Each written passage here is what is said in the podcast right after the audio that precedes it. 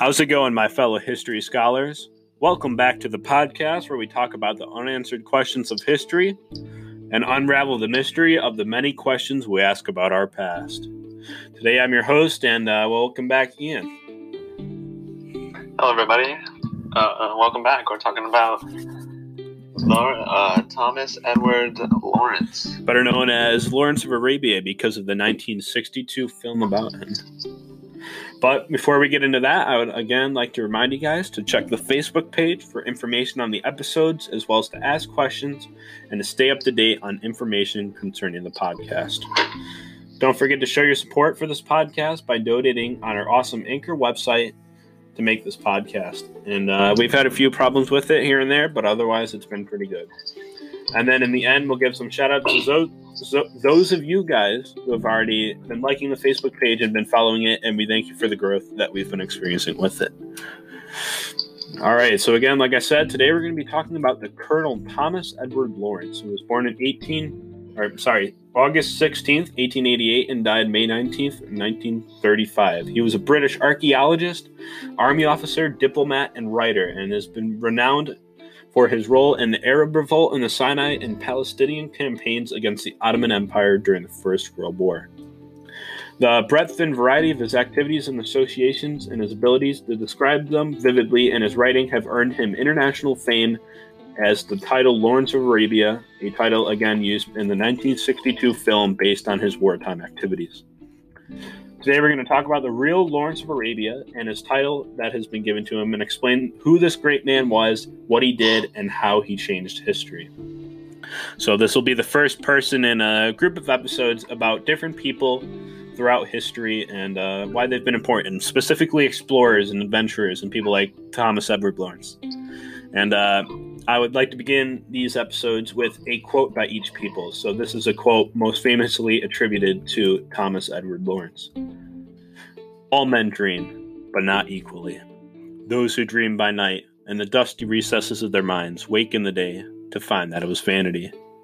But watch out, for the dreamers of the day are dangerous men, for they may act upon their dreams with open eyes to make them possible. This I did. And now we will get into those small beginnings. Just gave me shivers.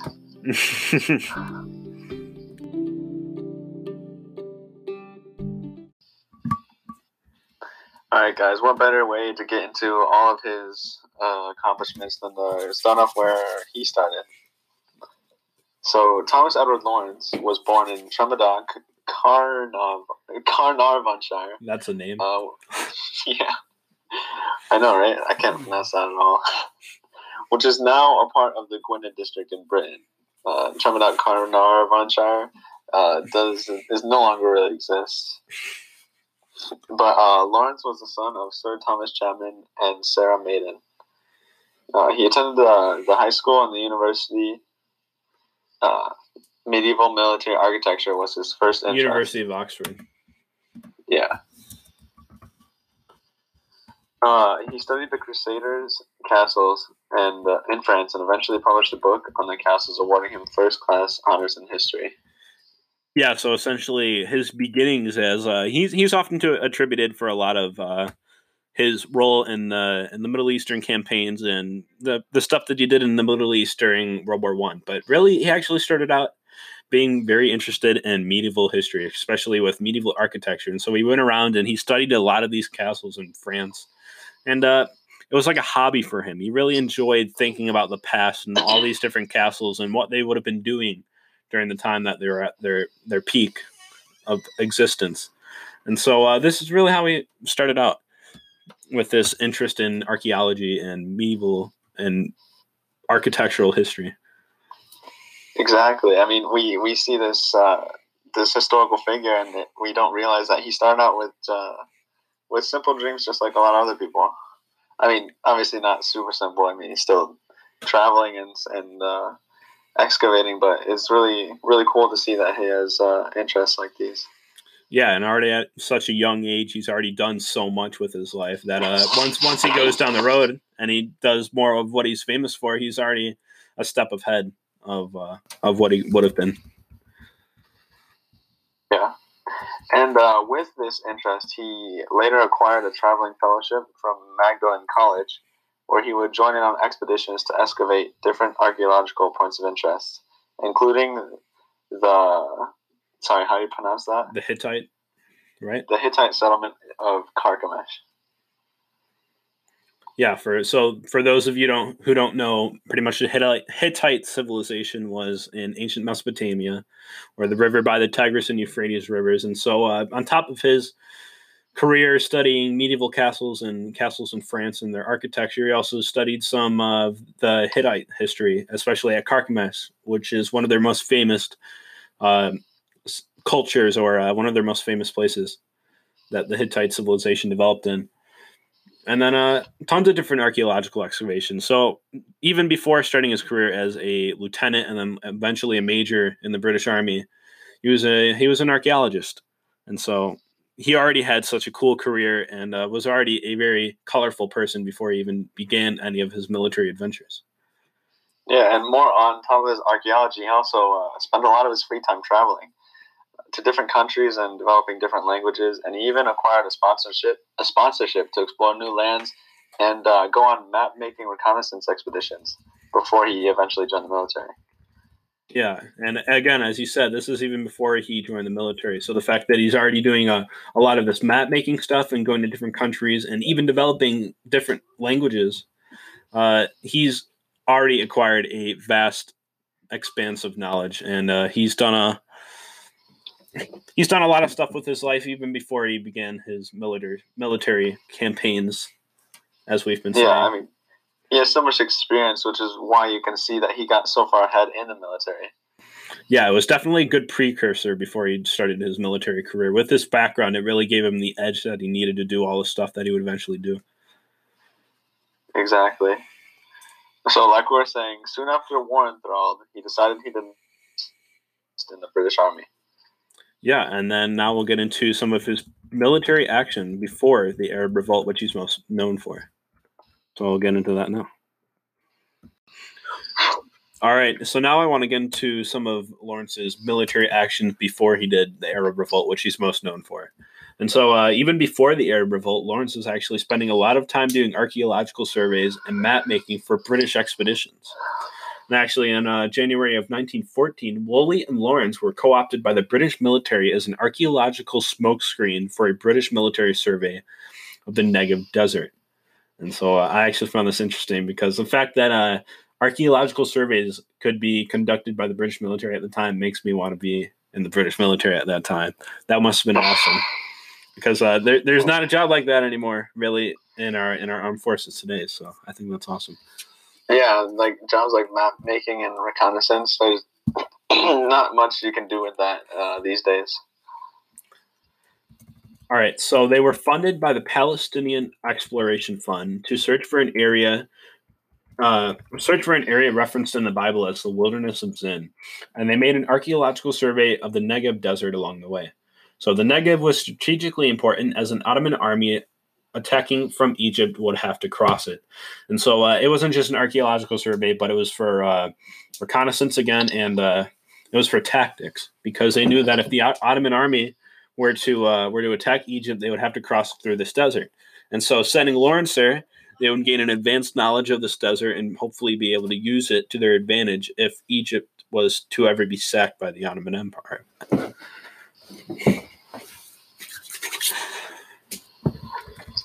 So it was a military strategy to to sort of trap the enemy. Yeah, essentially. It was a good way to get advanced knowledge of the area so that if the Ottoman Empire were to attack and go through it, they would know the area well enough to defend it. Mm-hmm. So, following the outbreak of hostilities in August of 1914, Lawrence did not immediately enlist in the British Army.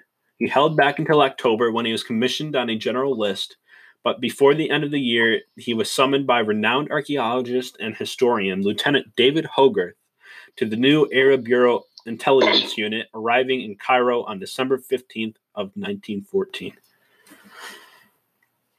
So, following the outbreaks, what exactly was David? Oh, sorry. no, go, go ahead. Uh, David Hogarth, you're going to say, was uh, actually he was one of Lawrence's mentors, and uh, he looked up to David David Hogarth, and so uh, this new mission or uh, this thing that he was summoned to by Lieutenant David Hogarth was a uh, was a really good opportunity for him because uh, not only would he get to serve with the Arab Bureau Intelligence Unit, but he would also get to do stuff for his mentor and the person that he looks up to.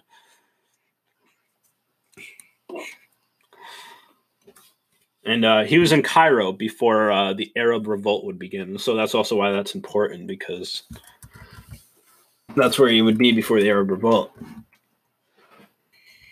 Mm-hmm. At the Arab Bureau, Lawrence supervised the preparation of maps produced by a daily bulletin for the British generals operating in the theater and interviewed prisoners. He was an advocate of a British landing at Alexandretta, which never came to pass, and was also a consistent advocate of an independent Arab Syria. And so this is an important idea at the time because uh, there was no independent state in, uh, in, in Syria. And uh, a lot of these Bedouin tribes and a lot of these Arab tribes were just wandering around, and they often fought and had conflict with each other. So it was it was a lot easier for the Ottoman Empire to control the area. And so the British idea that if there was an independent Syria, an independent Arab Syria, was uh, a good way to be able to fight against the Ottoman Empire by uniting, uniting these otherwise separate Arab tribes.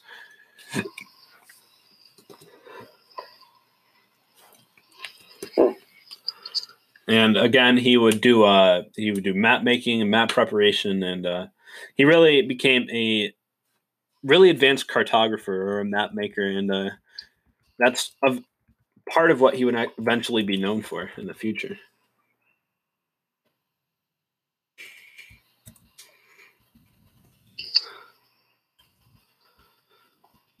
In the spring of 1916, Lawrence was dispatched to Mesopotamia to assist in relieving the siege of Kut by starting an Arab uprising and bribing Ottoman officials.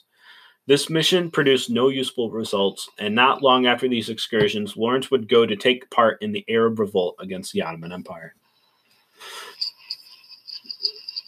And so, uh, again, Mesopotamia is this area between the Tigris and Euphrates, and you might remember him doing a lot of work with the Hittite civilization and the, the settlements at Karkush and uh, he would again go there in uh, spring of 1916 help with this siege that would uh, uh, that would eventually start forming the idea of a great Arab uprising. So the the small Arab uprising at the siege of Kut essentially started the larger Arab revolt against the Ottoman Empire, which uh, Lawrence would take part of and be most known for.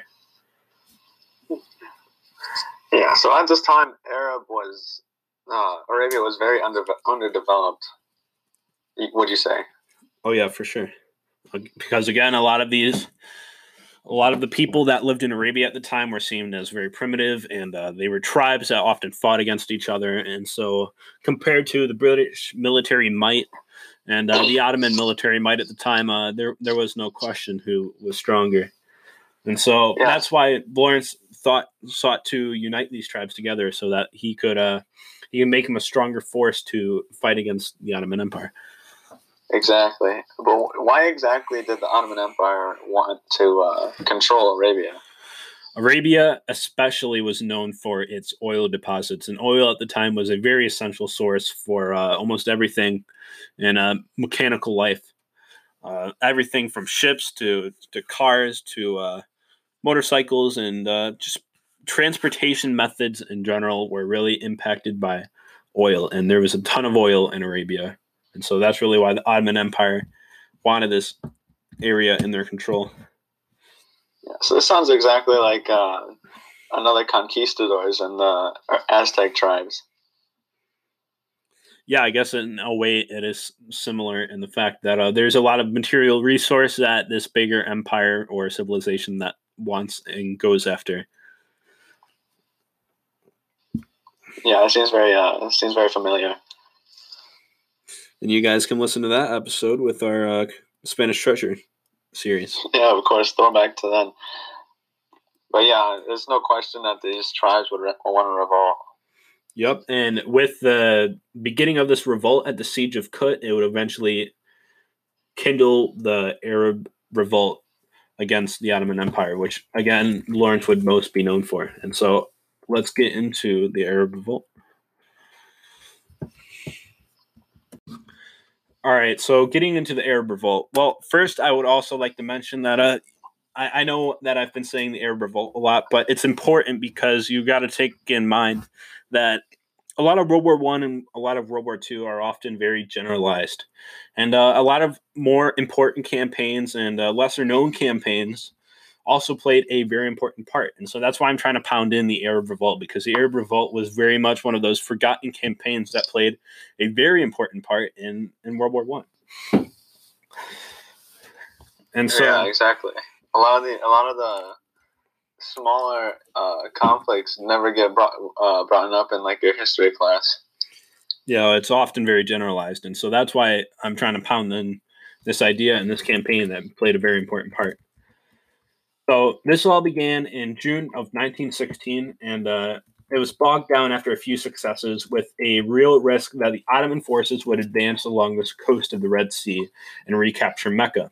But on October 16th of 1916, Lawrence was sent to the Hejaz on an intelligence gathering mission led by Ronald Storrs, and this is when he would begin to play a very important part. He interviewed Sharif Hassin's sons Ali, Abdullah, and Faisal, and he concluded that Faisal was among the best candidates to lead the revolt. In June of 19, or sorry, in late December of 1916, Faisal and Lawrence worked out a plan for repositioning the Arab forces to prevent the Ottoman forces around Medina from threatening Arab positions and putting the railway from Syria under threat. And so, uh, pretty much, uh, Lawrence runs into this guy, uh, Faisal, who is the son of Sharif Hassin, who was uh, one of the leading uh, Arab tribal leaders at the time, and he pretty much he talked with them and uh, he described his plan for the Arab revolt, which was already kind of starting with the with the siege that we talked about of Kut. And so the most or sorry, I shouldn't say the most, I should say uh the man that Lawrence saw best fit for this mission was uh Sheriff Hassin's son Faisal. And so uh, he described to Faisal their plan and uh, what they were going to do to uh, create this Arab revolt against the Ottomans. And uh, they, they worked out a plan that would eventually prove to be very successful and uh, would really help the would really help the British forces during the World War One campaigns. Yeah, and you uh, you mentioned that the the positions be putting under threat in the railway from Syria. Mm-hmm. Uh, what exactly was the importance of the railway?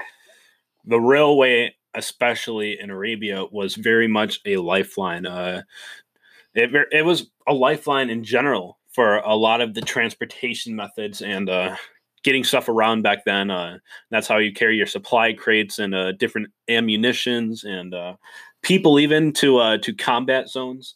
And so especially in Arabia, where everything was sand and desolate land, the the railway was a really good way to get things across this expanse of territory faster than you would be able to do otherwise. And so, uh, attacking the railway was important because if the Ottomans couldn't use it, then it would cripple their uh, transportation methods. Exactly. It's very like uh, it's it's it, it, it kind of reminds me of like Vietnam, where there's clearly a more uh, a more developed uh, civilization, but the underdeveloped civilization is able to use that to their advantage and like destroy their their supply lines and and like set up traps and stuff. Yeah, the same guerrilla tactics that the Vietnamese soldiers used against the United States Army and Marines during the Vietnam War are the same campaigns that we're seeing here in uh in the Arab Revolt. Guerrilla tactics throughout history have proved uh, very important, and that's essentially what the Arabian Revolt was. Is another one of those guerrilla warfare tactics. So in 1917, Lawrence proposed a joint action with the Arab irregulars and forces who had previously been in the employ of the Ottomans to attack the lightly defended town of Aqaba on the Red Sea. Aqaba could have been attacked from the sea, but the mountains on the seaside were strongly defended, so he did his most impressive action so far by taking a surprise overland attack and taking the Turkish forces' defenses from behind. The siege and attack on Aqaba is really what develops Lawrence's legacy. And uh, if you guys ever saw the 1962 film, this is where uh, Lawrence makes his. Uh, this is where Lawrence makes his most impressive and daring attack on uh, any of the Ottoman strongholds.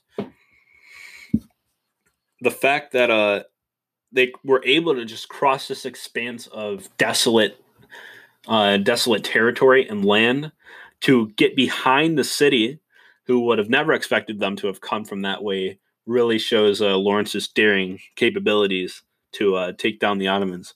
Because you had to take in mind that a lot of the Ottoman forces and defenses were facing towards the seaside because they thought in their mind that there was no way possible that any defenses or any Arabian groups could cross through the desert on the other side. But then Lawrence is able to flip that around on them and does exactly that by crossing this desolate territory. and Not only crossing it, but also being able to take down Aqaba, which was an important Ottoman defense during this time.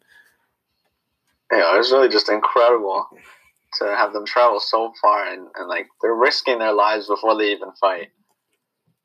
Yeah, it's exactly. just an incredible feat. It really is.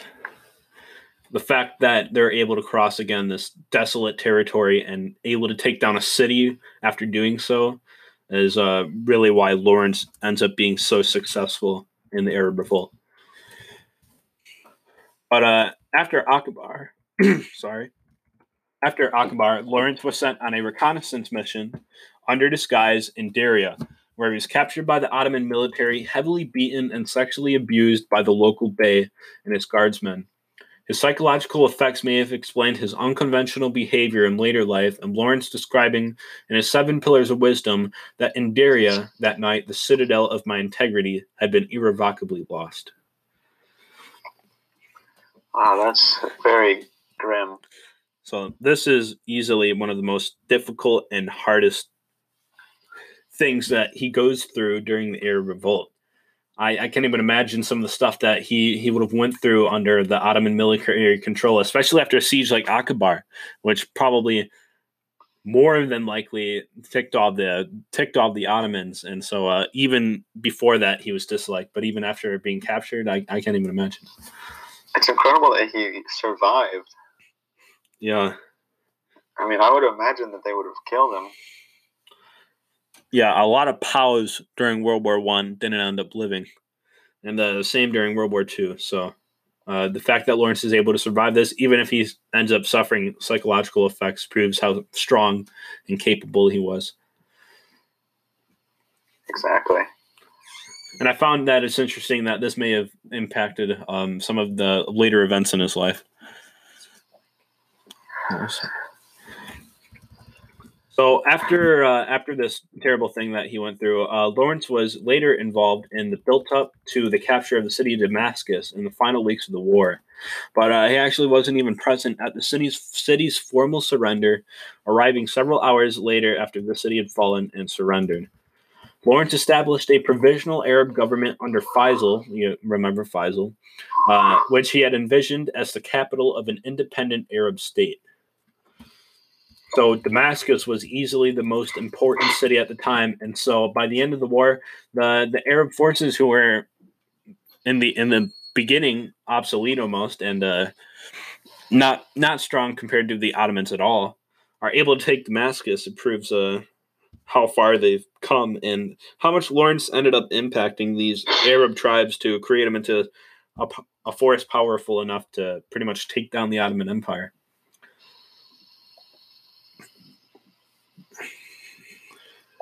Yeah.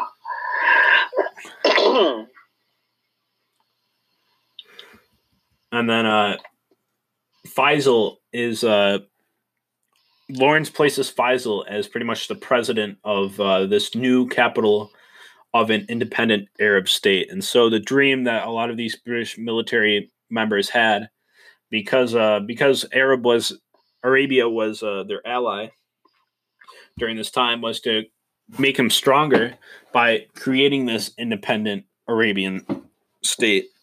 And so uh, Lawrence is able to finally fulfill that dream and he makes Faisal the leader of it in Damascus, even though uh, it later eventually fails, and uh, the city is later taken by uh, different forces.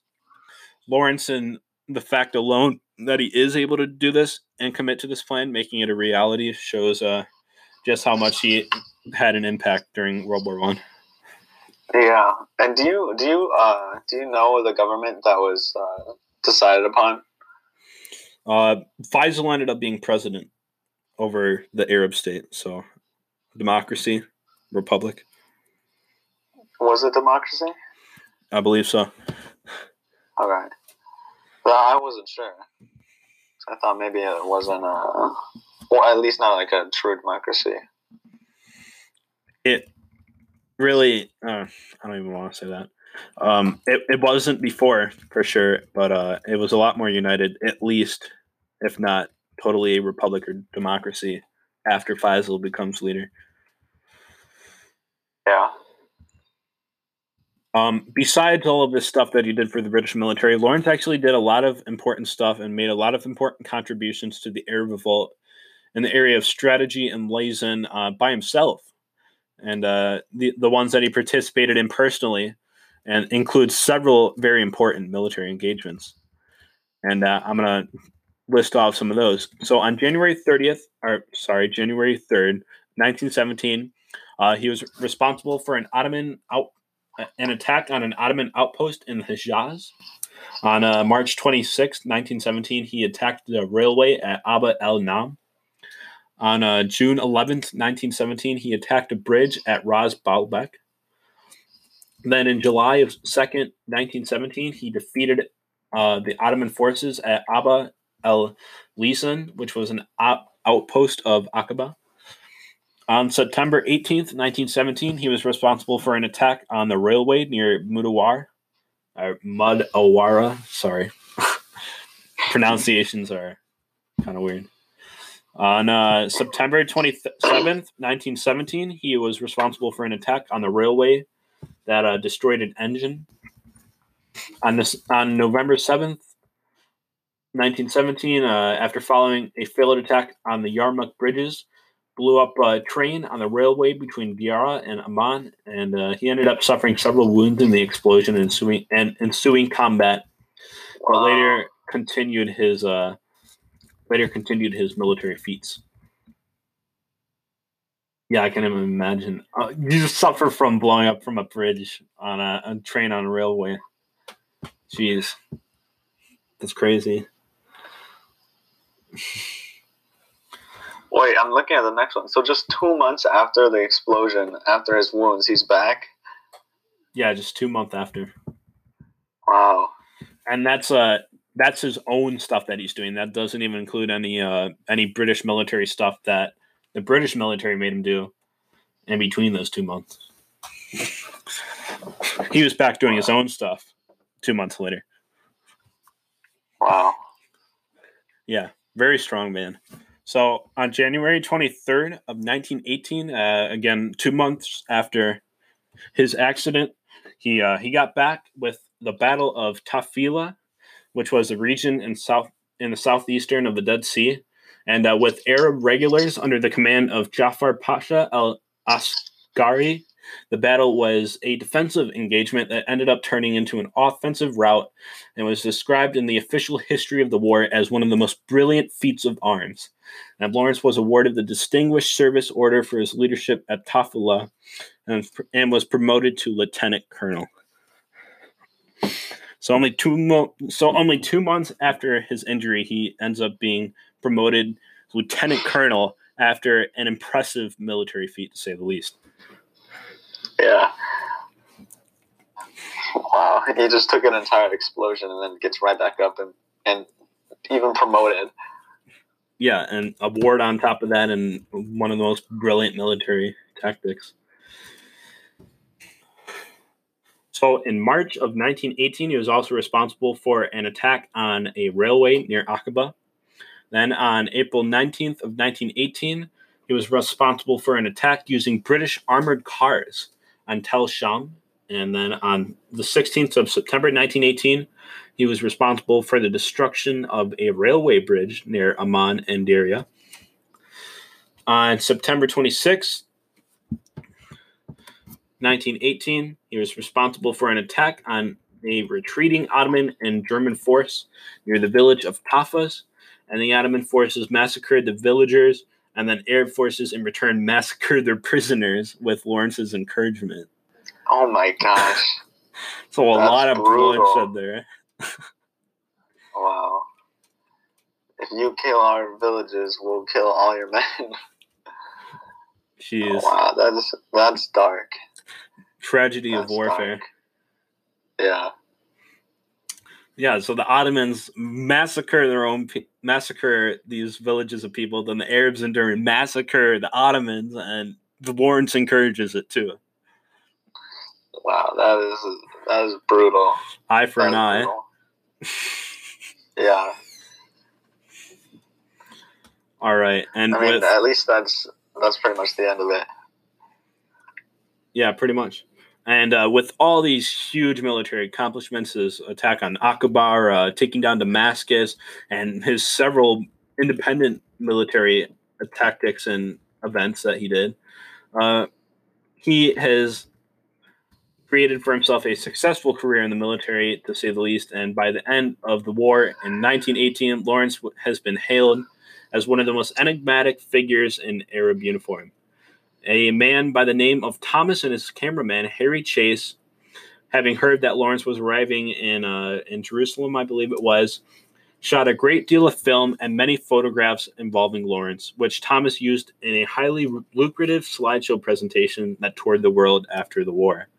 So uh, you think uh, after doing such a after having such a great military career, he'd he'd retire or begin to settle down. But actually, he takes his show on the road and he creates a slideshow that shares his moments and uh, some of the accomplishments that he had during World War One, and he tours the world with it. Wow. Yeah, so we're gonna get more into how he uh, his post-war life uh, right now. Yep. And uh, again, Lawrence doesn't really settle down after all of this military action he's very well known for, but continues to go on and do even more and greater things.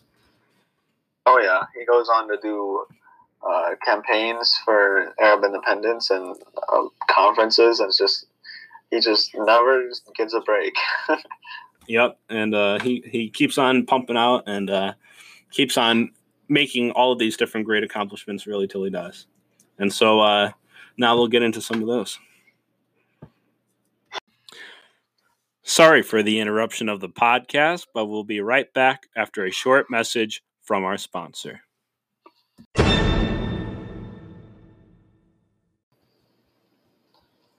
So getting into his post-war life. So after the war, like we were saying, he started attending peace conferences, lobbying for Arab independence from the Ottoman Empire and against detachment from Syria and other Arab countries. So essentially, he wanted Arab. He, he was pro-Arab independence, but he didn't. He wanted to make keep uh, Arab and Syria together and uh, keep them strong. Yeah, and you have to remember that the most powerful force at this time was the Ottoman Empire, and so developing this independent state with uh, Syria and the other Arab countries would create a uh, a rival essentially for the Ottoman Empire. The idea was that if all these originally separate and uh, independent tribes that lived in Arabia and fought against each other could unite to create a united people, they could really uh, do a lot to rival the Ottoman Empire. Exactly. And he was so supportive of the Arab uh, independence that he would uh, go in fully, fully robes, full robes to these peace conferences to let them know that he was on their side. Yeah, well, and you also got to imagine that he spent almost, or he spent a lot, if not all of World War One, fighting with these people, and so they essentially almost became his family. They were people that he he knew personally and that he had respect for because he fought with them on the battlefield, and so it makes sense that he would want to support such an action to uh, help create this united Arab state. And like you're saying, he came in full robes, and so. Uh, seeing uh, this Englishman and this British gentleman come in full length Arab robes was a shock for the British people because it was something that they weren't used to, seeing these different Arabian cultures. and uh, it, it, came as a shock, especially with uh, Lawrence being already such an established British gentleman that uh, he he shows his influence from the Arabs, and uh, the Arab culture really shines through, and uh, he represents that pretty well with his with his demeanor and the robes he ends up wearing to all these events. Exactly, and he became somewhat of a celebrity, uh, so much so that he was made the official advisor on Arab affairs to the current colonial minister, then Winston Churchill. And that name should sound familiar if it doesn't to you guys already.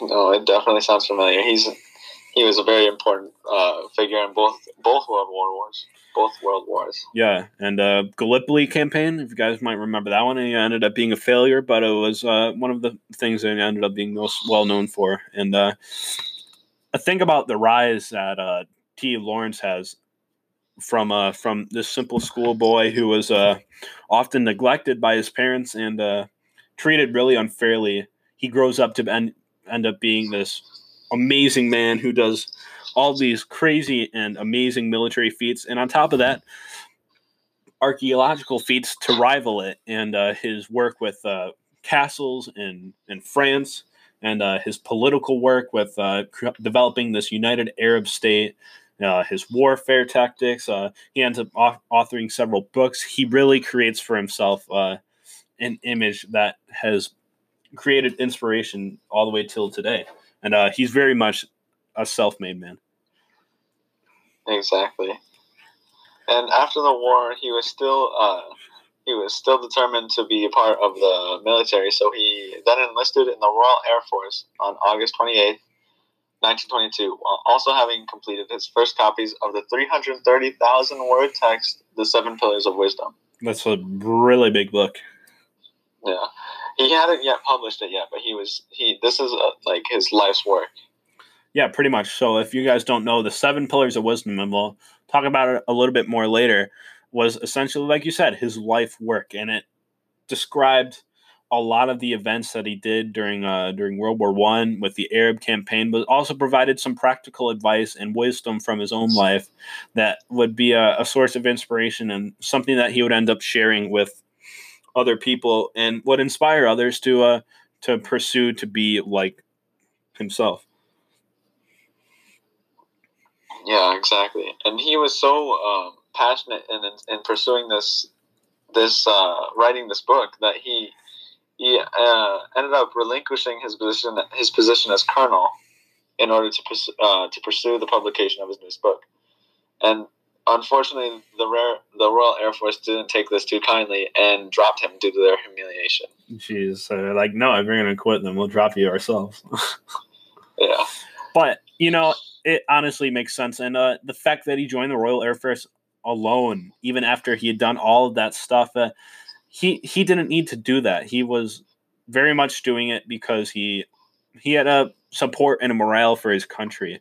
He had already done so much with the Arab Revolt and uh, had served so many years in the British military and had done so many great things for them that uh, the fact alone that he wanted to do more shows how uh, shows how much he really supported his country.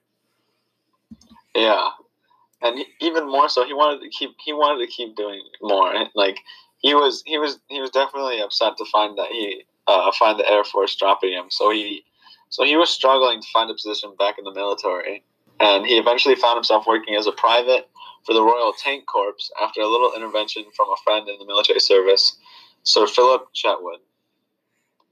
So he was he was uh, also later transferred many many more times throughout the military while he was still developing his literary works. So we see here alone three different military branches that he serves in. He serves in, or I, I don't not necessarily uh, three different military branches, but uh, three different major roles that he plays in the military. He was in the, the British Army, he was in the Royal Air Force, and he was in the Royal Tank Corps. So he really did a heck of a lot for the military forces of England or the the British Kingdom. Yeah, he's really been around.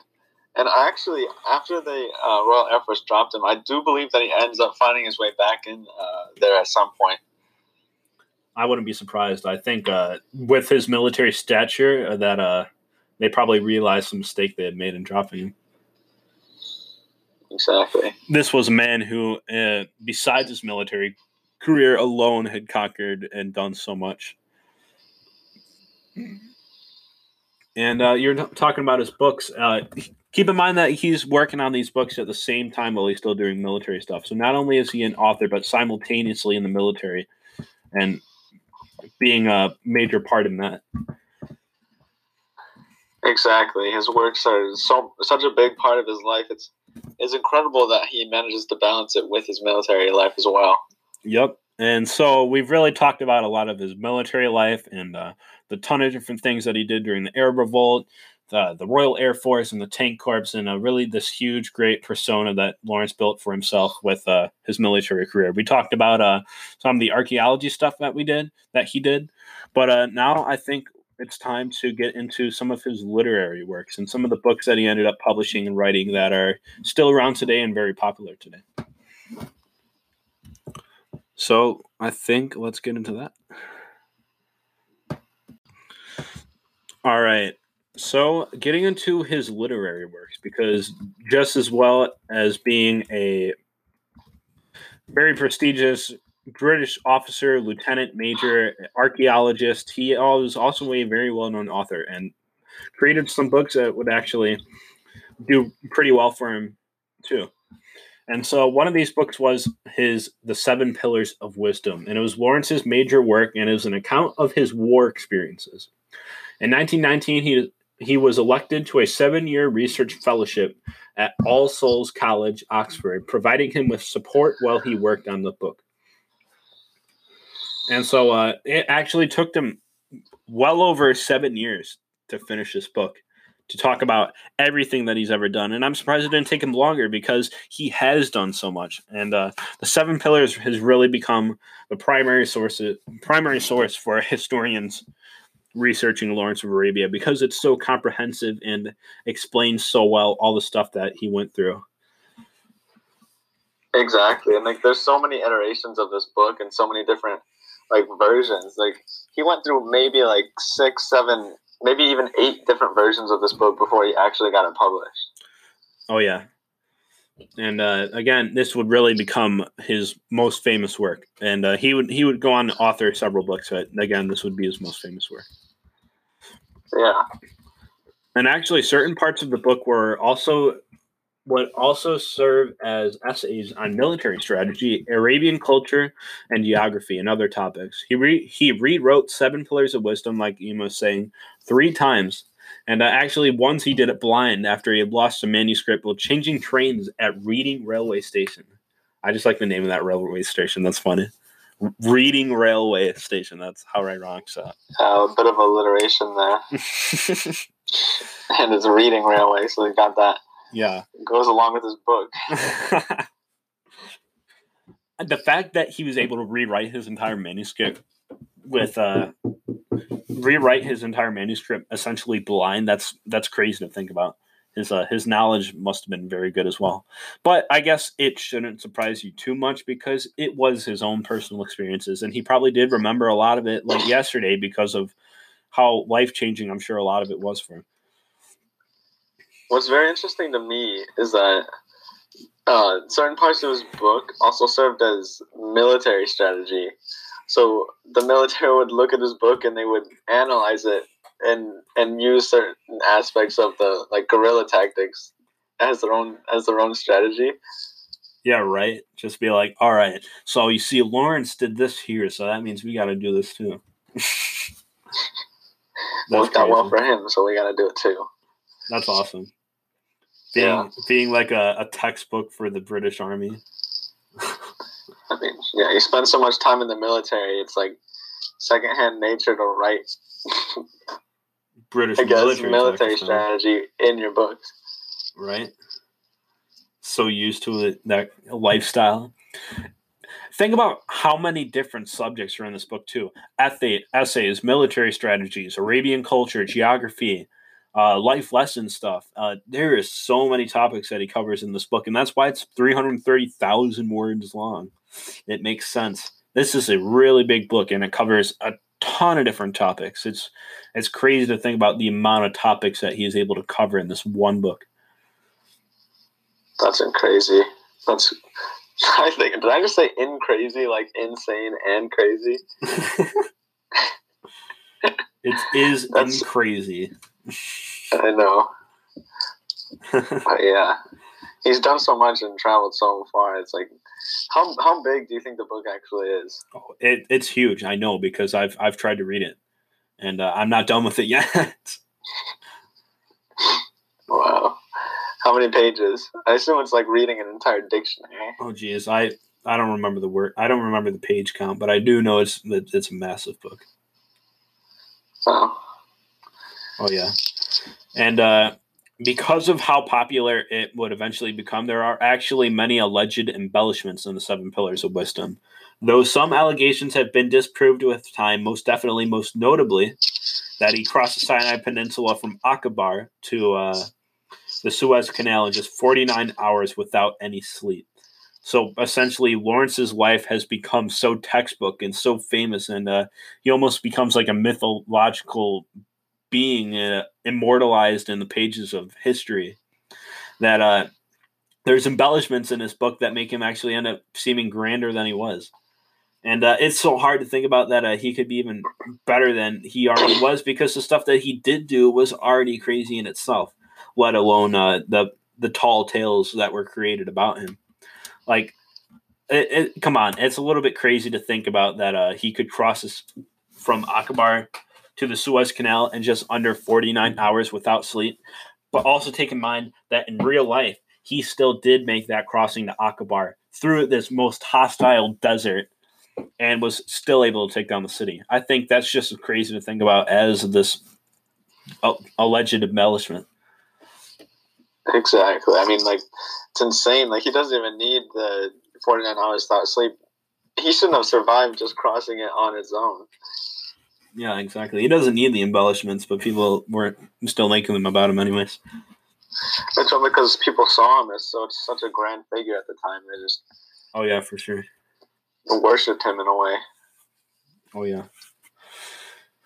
And so in the preface, uh, Lawrence acknowledged George Bernard Shaw's help in editing the book, and the first edition was published in 1926 as a high-priced private subscription edition, printed in London with illustrations. Lawrence was actually afraid that the public would think that he would make too much of a substantial income from the book, and so he actually vowed to not take any money from it. And indeed, he ended up doing so, not of himself, but because the sale price was one third of the production cost, and it put him a lot of money in debt. So he made no money from his his Huge ass book. his most important book. Dang. He That is lost very money. Unfortunate. He lost money from writing his most important book.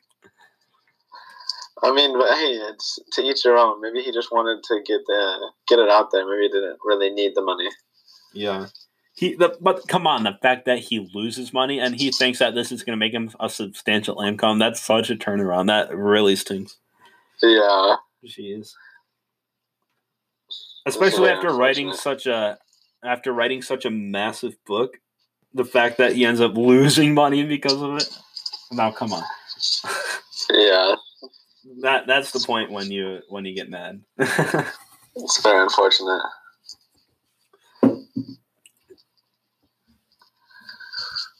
So, other than uh, the Seven Pillars, he wrote uh, several other books, uh, including but not limited to uh, Revolt in the Desert, uh, published in March Uh, 1927. March March 1927. Yeah, March 26, which was a, an abridged version of the Seven Pillars that he began in 1926, and uh, like we were saying, it was published in March 1927, uh, in both limited and trade editions.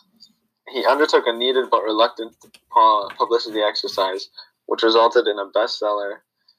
And again, he vowed not to take any fees from the publication, partly to appease the subscribers to Seven Pillars, who had paid dearly for their editions. So this man just did not like money, apparently. Right. That's what it seems like. He's like, God, I have to go out and do this publicity stuff to make money. Who needs money? I just I lost money in my last book.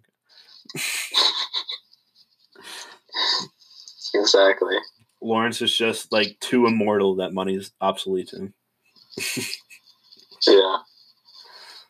And uh, this was a, a reprint of uh, of Seven Pillars, an unabridged version. So it, it was in a way its its own separate book, but it was very much also the Seven Pillars, just in a different form.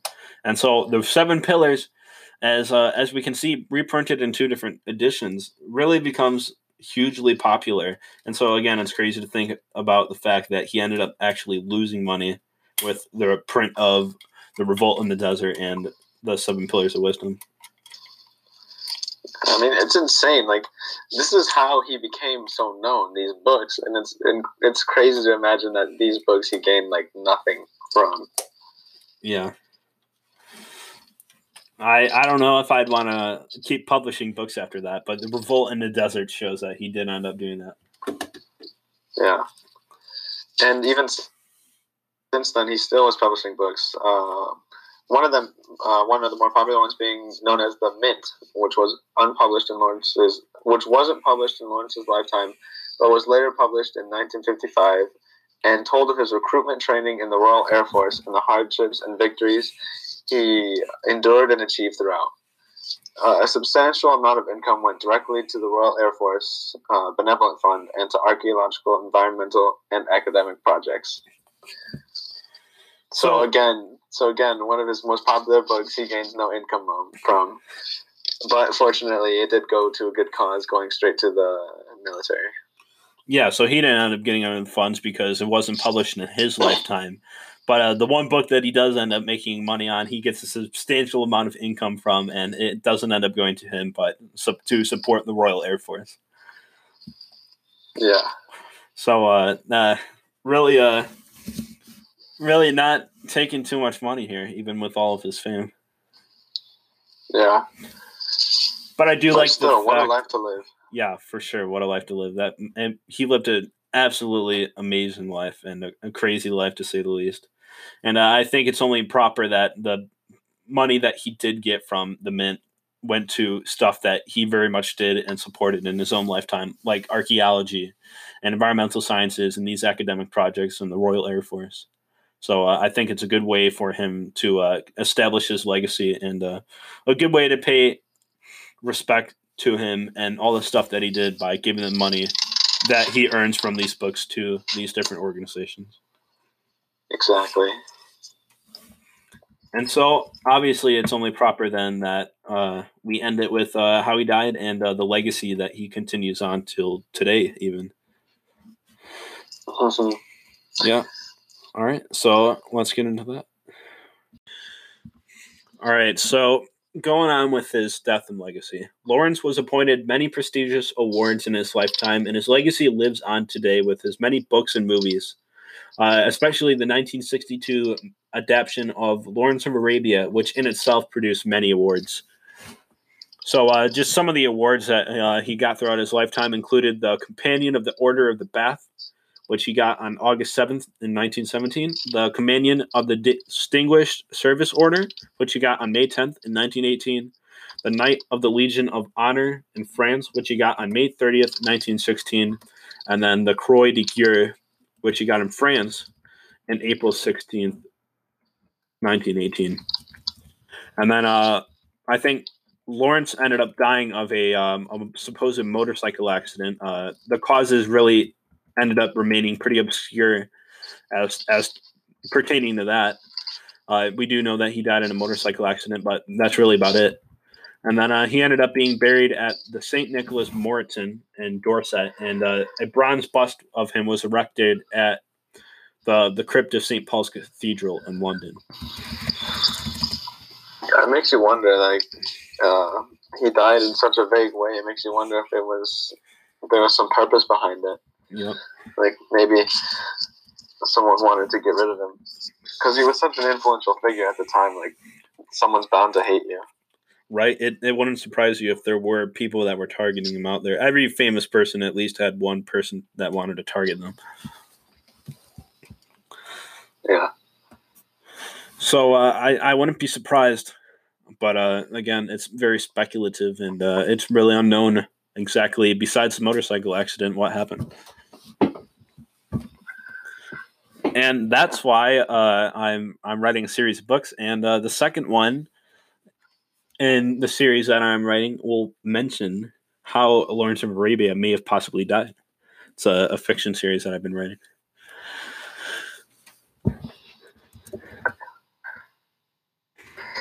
Oh yeah.